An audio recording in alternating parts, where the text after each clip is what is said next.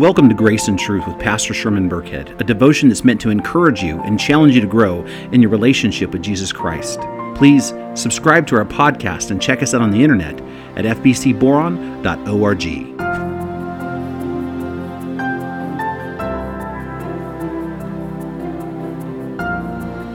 Hi there, this is Pastor Sherman Burkhead, and this is Grace and Truth, a devotion that's meant to encourage you and challenge you to grow in your relationship with Jesus Christ through a time in the Word and time in prayer. And I'm just going to get this to get get this ready to go here so that I can actually. Um, uh, that way I can actually like follow along and make sure that uh, I can see your guys' comments as they as they come in. Um, sometimes it's uh, it, it, comes right up. there we go. All right, so. Um, Anyway, I want to welcome you to Grace and Truth, and it's a beautiful day, day today. It is February the 3rd, 2021, and today is indeed a special day.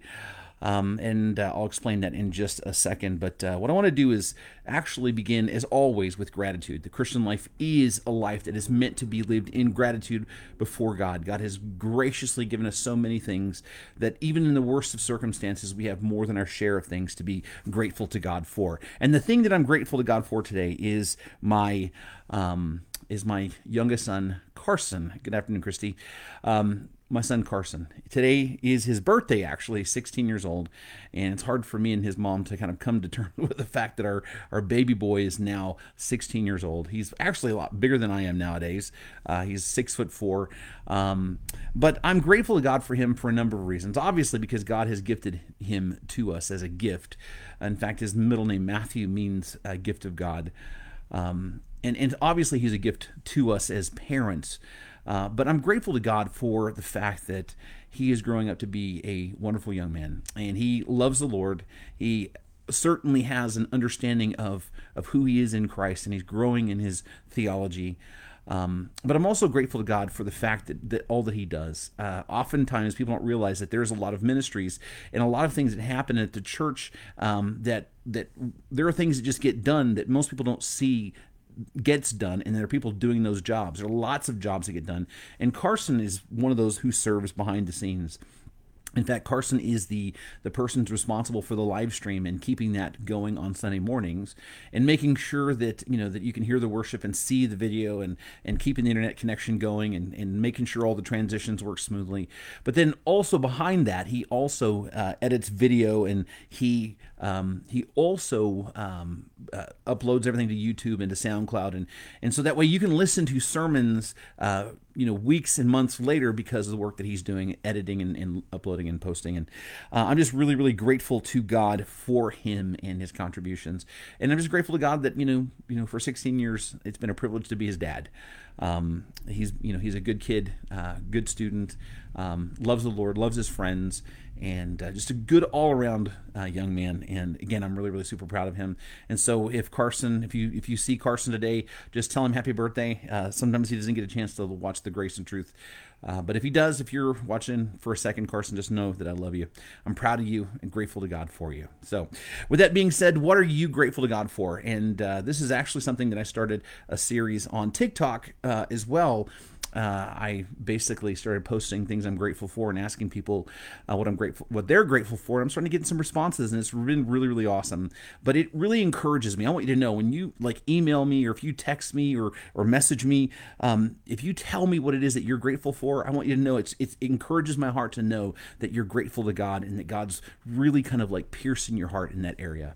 Um, and so again, you can reach out to me. You can uh, you can email me at fbcboron. It stands for First Baptist Church fbcboron at gmail.com, or you can call at the office at 760 762 5149 just not during the live stream.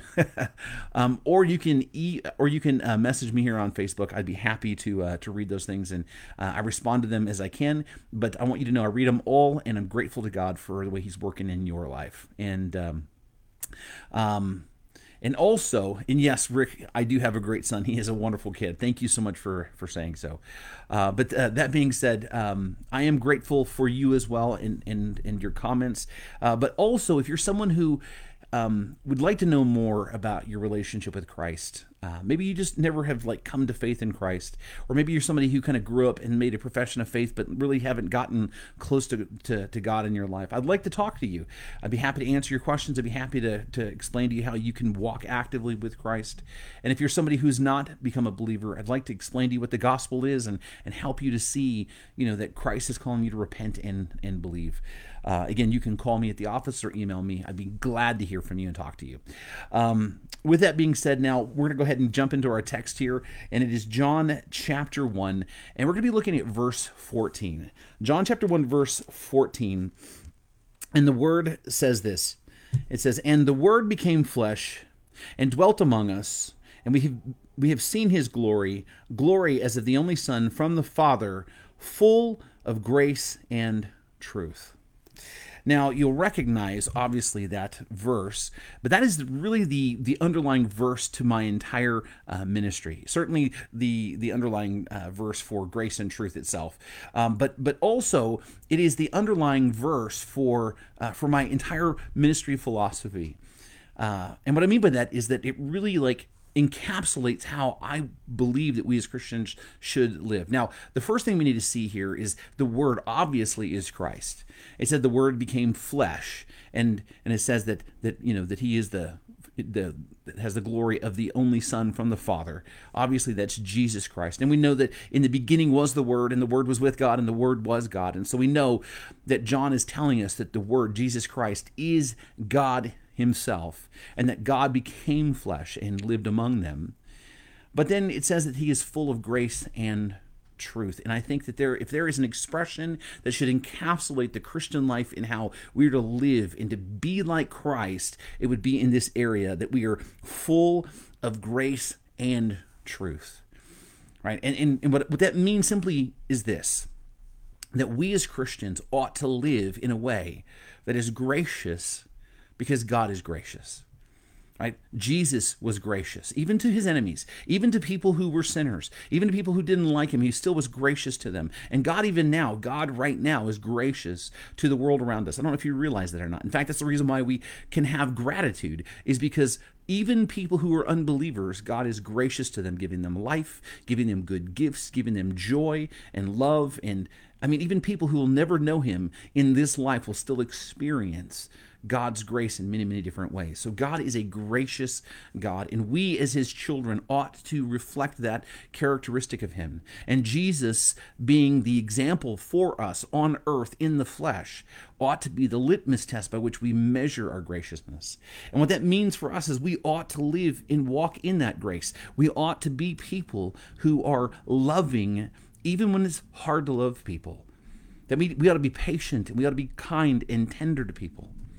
And and and there are different groups of people that this applies to differently. Like for instance the stranger that you meet on the street we ought to automatically extend to them respect and indignity. Why and dignity. And the reason why is because they're made in the image of god.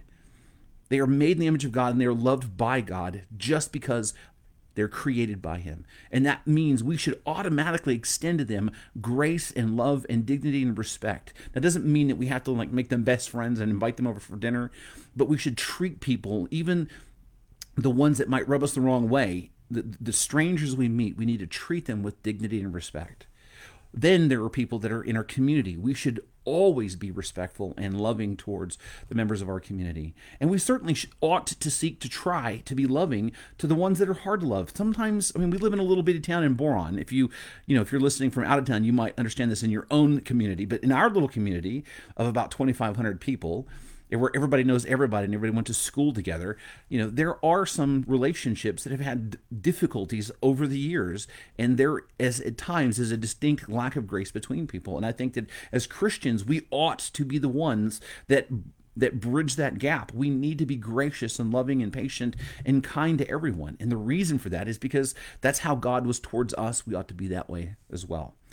And then we have the grace that we need to extend to um, to people that are closer in, people that are like in our families and, and members of the church that we have, that we ought to be even more and more gracious, that we be, ought to be kind and patient. And, and, and especially those who call themselves members of the body of Christ, that, that we extend grace to one another you know, understanding we all have our own shortcomings and we need grace, we ought to be quick to grant that grace. That we should be seen because of our relationship with Christ as the most loving, most compassionate, most patient, most long suffering, most enduring people in the entire world. And we ought to be that way, especially when it comes down to issues of theology. That we ought to be gracious for one another, that we ought to give people room to grow. What we need to realize is that there are some people who have have have grown in their faith and they've been Christians for long for a long time and they have an understanding of some things. And some people come are new to the faith and there's still some things they haven't worked out. In fact, I talked to um, um, a lady in the church yesterday, and she talked about how she's been growing over the years, and that as she's growing, there's things that she learned when she was younger. She's having to basically let go of and unlearn as she's growing more and more in her understanding of the truth. But she did make a point to say that there are people at times who, especially uh, those who, who who have a robust theology, there have been people in the past that that will be ungracious towards other people in the way that they treat them because they are so strong in their theology and then they perceive other people to be weak to be weak. And one of the things i explained to her is many of the men that i follow um, really make a point to to reiterate, those who have a high theology of God and a high view of God ought to be the most gracious of all people because they see and understand that God is absolutely gracious and just everything that, that we have is by his hand and, and gracious. And so I think that it's important that we, as brothers and sisters in Christ, have grace for one another. And we, cross denominationally, ought to have grace for one another. We might have differences in our theology, but ultimately what we are holding on to in our common faith is the gospel of Jesus Christ. That he came into the world to do what we couldn't do for ourselves. We were sinners separated from God with no ability to save ourselves, but Christ came in the world to live a perfect life to secure righteousness, righteousness we need to be um, in the presence of God. And he went to the cross and died to pay the penalty of our sins. Right? And then and and then on top of that he rose again proving that what he came to do worked and now he intercedes for us continually. And we come to that through repentance and faith. That is how we come to um, to, to christ. And that is the gospel that all of us um, you know share in, in one thing in one um, in in common here. The the second thing that i want to share with you then is that we not only are to walk in the grace but we are also to walk in the truth and and what that means is is we are supposed to be loving, but we are also absolutely to stand firm on the truth. That being loving doesn't mean that we have to bend the truth or or we have to like soften up the truth to, to save people's feelings. Being loving actually means telling them the truth. And that means even if the truth is difficult to hear, even if the truth is hard to hold on to, we must be people who stand firm in the truth meaning that we explain what the gospel is and we don't shy away from it. And we explain to the world that God still has a standard by which we are called to live, and that we are called not to just make a profession of faith, but repent and believe the gospel. And, and and with that being said, then you know that's the basis of this ministry. My goal here every week when we come together is absolutely to encourage you and to help you grow in your relationship with Christ and extend to you grace, but also to tell you the truth the, the, to the best of my ability to explain to you what the Word of God says so that you can take that and apply it in your own lives. And so, with that being said, I just want you to know you are loved and you are prayed for, and I'd like to actually pray for you right now. Heavenly Father, Lord, we thank you so much for your grace and mercy. We thank you for the love that you've extended to us. We thank you for the truth of Jesus Christ and the example he set for us. We thank you for his word.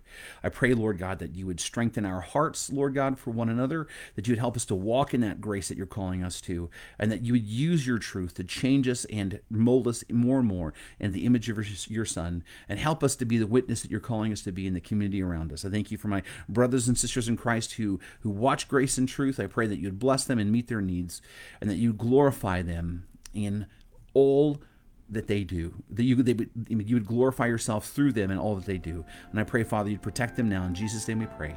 Amen. So please know that you are loved and you are prayed for and uh, you were deeply missed. And hopefully, if you were around on Sunday uh, morning at 11 o'clock, we have worship service. Coffee's on at 10:30. We'd certainly love to have a cup of coffee with you as well. Uh, but until then, grace and peace. We'll talk to you soon. You've been listening to Grace and Truth with Pastor Sherman Burkhead, a ministry of First Baptist Church in Boron, California. Our website address is fbcboron.org. And would you consider partnering with us as we share the hope of the gospel of Jesus Christ with our community and our world?